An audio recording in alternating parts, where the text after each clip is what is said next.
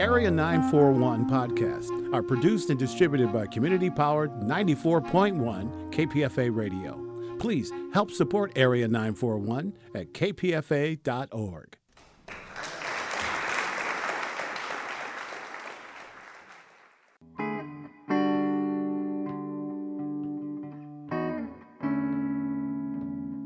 This is the Area 941 Radio Wolinsky podcast. I'm Richard Wolinsky, and we're talking about books, about theater, about film, about television, and from time to time, even about KPFA, Pacifica Radio. Rupert Everett was the star and director of The Happy Prince, which opened this past weekend in limited release. Rupert Everett's film career took off with lead roles in the British films Another Country and Dance with a Stranger in the mid 1980s, before his career took a nosedive when he came out as gay. He resurfaced in the late 1990s as a Hollywood star in the film My Best Friend's Wedding, a period that lasted a short time before roles again dried up. Shortly thereafter, he began working on a screenplay about Oscar Wilde's final years which finally has reached the screen as The Happy Prince. The film stars Rupert Everett, who also served as director and screenwriter. Rupert Everett, you have been interested in Oscar Wilde from a kid when your parents read you The Happy Prince. Okay, fast forward all these years. When you decided that you were going to do something about it, and we'll get to the reasons for the decisions later, what prompted you to stick with a movie about his late life after he got out of prison rather than early on, even though there are flashbacks? First and foremost, not first and foremost, but partly because the other three films about Wilde really deal with the issue of his celebrity. And I felt that the issue of his celebrity is the thing that everybody knows. If anyone knows anything about him, they know that he was very famous and that he was very funny and that he was the toast of a you know, a, a very uh, amazingly glamorous world.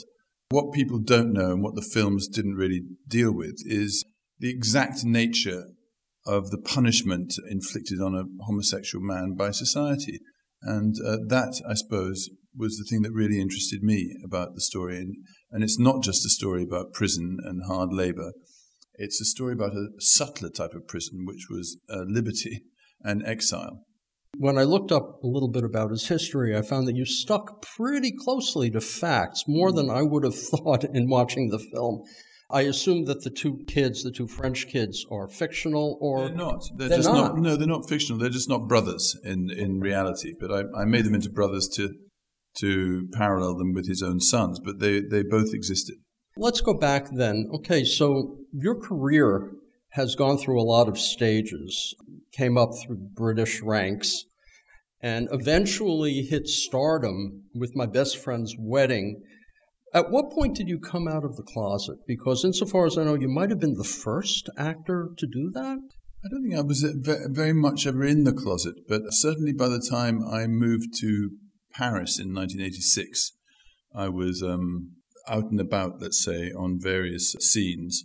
And so, uh, in that sense, definitely out of the closet. But in terms of the public knowing, because of course, in terms of the public knowing, really too. I mean, once you're out and about, you can't really, uh, you can't really pretend you're something else.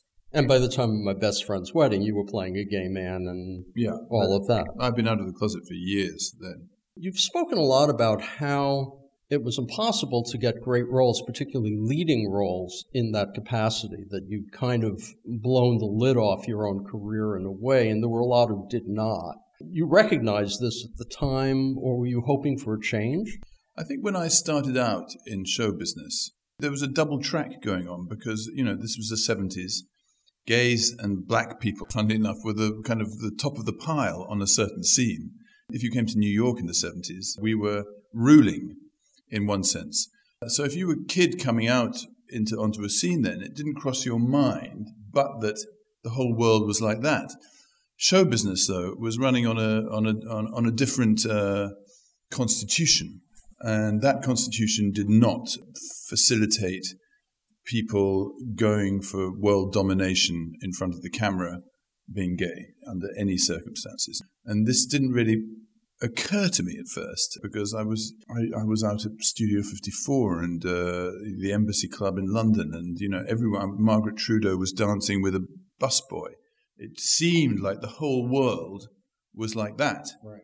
And if you were a young kid, you don't have an overview. You don't know what an overview is. So I had no idea that show business wouldn't be exactly the same. But of course, show business was rattling along on a completely different set of rules. And I remember I first came across it when I was doing another country, the film, and some agents said to me, "Oh, you shouldn't play a gay part. You know, once you played a gay part, you've had it." And that was very much uh, the feeling. No actor would play a gay part in Hollywood at that point. I got one job straight after another country, uh, a film called Dance with a Stranger, which was made by the same group, Miranda Richardson. And I noticed then really what the situation was because the director, he knew that I was gay and he wanted to rehearse and rehearse and rehearse the scene when I had to kiss Miranda Richardson. Uh, because I could see in his eyes, he just couldn't believe I would have any idea how to play the scene. And I used to sit opposite him, and uh, he'd say, "I want more, I want more." And he was a huge, big, sweaty, ugly man. And I, at this point, had, had, apart from being gay, had also had affairs with some of the most beautiful women in the world. So I, I didn't really quite understand what the issue was, and we came into a very confrontational relationship because of it. And uh, I think that's when I started to realize that things weren't going to be as easy as I thought. And of course, being young, I reacted in a bad way and became incredibly difficult. You'd already done a lot of theatre in London and in Britain at that point, or not? Um, a, a, a, fair amount. I was only 22, so uh, yeah, I've been in and out of the theatre since I was 18. And you, you would never notice that there then?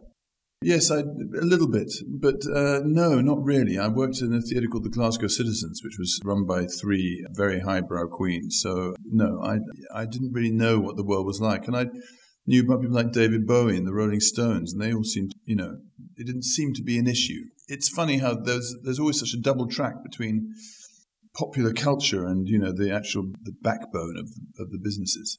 Well, after that, you were still getting jobs. I mean, you continued. Not in England. I never got, after Dance with a Stranger, I didn't get any jobs, and I moved to Europe then, and I did get jobs in the European market. I made a film for a wonderful Italian director called Francesco Rosi called The Chronicle of a Death Foretold. I made um, four or five films there. I lived in France.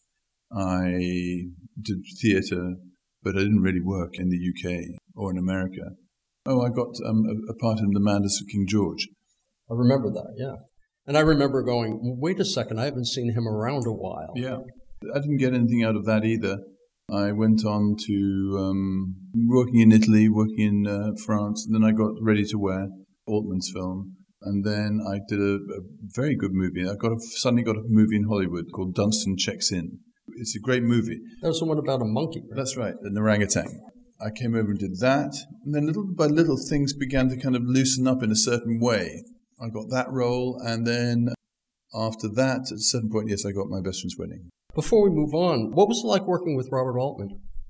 It was wonderful working with Altman, but it was a difficult film for him, I think, because he just had a heart attack and he was um, old and and he he was a bit out of his depth. I think he felt a bit out of his depth making a fashion film. You know, it was such a huge subject that he hadn't really quite on board in a way. But it was an amazing experience. Was there a lot of improv in that? Yeah, all improv. All improv? Mostly, yeah. And then he just works with the editor and turns mm. it into something. Yeah. So you were freer than you would have normally been in another film. Oh yeah, you were very. I mean, he he he was a complete opposite to that director I just described to you. Asking he, the fact that you were there was almost enough for him. What you wanted to do, you could do, and he would be interested to see it. If he didn't like it, just wouldn't use it in the film. But he loved the actors just uh, getting on with it, and, and actors loved working with him. Well, Rupert Everett. Then came my best friend's wedding, and how'd you get that role? Because suddenly that's a major Hollywood project. Well, it wasn't a very good role at first. It was only two scenes playing a, a, a, rather a nameless gay part at first, and uh, I had to audition screen test about three times to get it.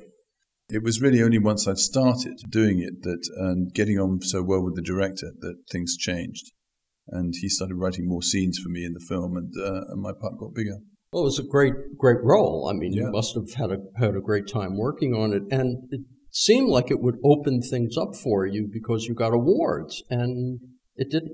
It did open things up for me. I, I did. Uh, I got a lot of movies after it. Um, that, unfortunately, it was um, a short-lived thing, really, because the next movie I did was the next best thing with Madonna, right. and that tanked. And then the film after that, which was another film I'd done with P.J. Hogan, Unconditional Love, they got nervous about releasing it since the next best thing had tanked. So uh, then I was kind of basically over. And is that when you began thinking about writing? Yeah.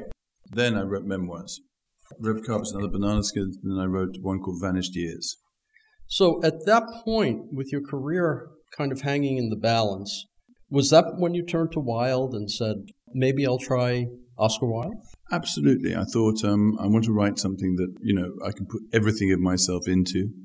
And that seemed to be the obvious character. He seemed like a patron saint in a way to the gay movement and to me in particular. As you did your research, did you find anything out that like surprised you, shocked you, or was serendipitous to the idea of doing a screenplay? No, nothing. I mean, when I, I, I knew the story really from when I'd first read the Richard Ellmann biography of Wilde. And I'd always loved his last chapter, which is quite slim because he was very ill by the time he was finishing the, the book. And it always caught my fantasy. And uh, moving to Paris and spending a lot of time in Paris, Paris for me is another character as, uh, that I love as much as Wilde in a way. So the two things, uh, discovering it was uh, wonderful. I don't know whether there was anything that completely surprised me. I felt I knew the story somehow. What surprised me, I guess, was and it might have been the direction, was the fact that Bosie was a twink, or 19th century version. Well, I don't know what you mean by twink exactly. A snotty, pretty I kid. A twink was someone who took crystal meth. Oh, that's a tweaker. Maybe this is just a, a U.S. term, but kind of, you know, young. Dandy. Yeah. Fun loving, money loving, uh, wanting just to go out and have a nice watch. Right. In terms of your direction, were you constrained by money in terms of what you were able to film? Uh, yes, definitely constrained by money and environment because we got most of the money out of Germany, out of uh, the state of Bavaria, which was amazing, but it meant we had to make the film in Bavaria.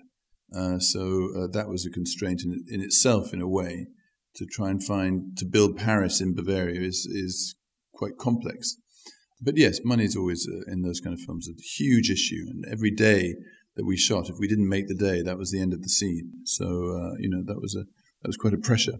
It took ten years to get the financing. During that period, was it often touch and go, where you'd have to give up or pick up another job? It was very touch and go, and there were a lot of times were, you took one step forward and then two steps back, and uh, there were about three or four points when I thought the movie was going, and I I let other jobs go, and then the movie collapsed and uh, it was a it was a it was a very very tough period really because I was also in my mid fifties by the time it was halfway through, and it felt at a certain point that if I never did make the film, I wouldn't I didn't know who I'd be exactly. Directing yourself, did you have a, somebody working with you? I mean, how does that work, directing yourself in a film that you're directing? Because I know talk to stage directors and they say it's pretty much impossible to direct themselves. Everyone says it's impossible. What's impossible? It's not. It's, it, I loved it. How did, how did that work for you?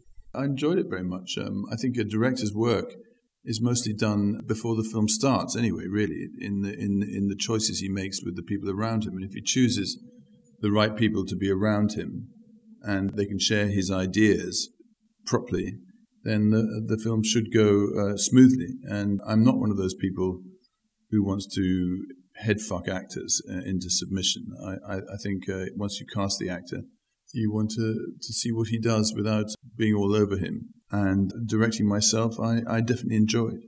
Did you allow some of the improv that, say, an Altman would allow? No, no. Nothing. Nothing. Absolutely straightforward. Mm. Uh, was the entire thing storyboarded in advance? Uh, we did storyboard it up to a point, some bits of it, just to to show the other people what uh, some of the other people, the producers mostly, what was going on. No one listens really to anything anybody says anymore, so no one can really ever grasp what it quite is people want to do. And storyboards, I suppose, are quite helpful for that. Uh, Rupert Everett, I, I understand you're also working on a TV show called Quacks. Oh, I have done, yeah, a couple and of years. And that's finished? Yeah, it was, it's been out for a couple of years. And also, there's one coming out, uh, Name of the Rose. That's right. Has that been already filmed? That's just finished filming in uh, June. And I think that's going to be on Sundance. You play Yeah. the lead. I play not the lead. I play the Inquisitor, which is um, the r- role that F. Murray Abraham played in the in the movie. Yeah, I once interviewed Umberto Eco. Did you? Yes. How was it? well, his English wasn't as good as he thought it was, but it was Was he boring? no, no, no. He was an interesting guy. He knew who he was. Mm. We talked about the movie and semiotics. There's a lot of subtext in Name of the Rose in the A lot of text. in the text. Yeah. Is that does any of that find its way into the? Uh, Well, it, ours is an eight-hour series, so yes, I think it's it, it's much better suited series for a book like Name of the Rose because it's so dense and it's it's gigantic. So um, I think Umberto Eco fans should be pleased about it. what kind of work do you have coming up now? None at the moment. Do you have any any other screenplays that are sitting there waiting? I'm trying to make another film at the moment that I've written, and um, I'll see how it all goes. And I understand Colin Firth worked with you, and he was instrumental in getting this made because he agreed to do the film, and suddenly you had names. Yeah, um, I'm very indebted to him because without him, uh, there would have been no film.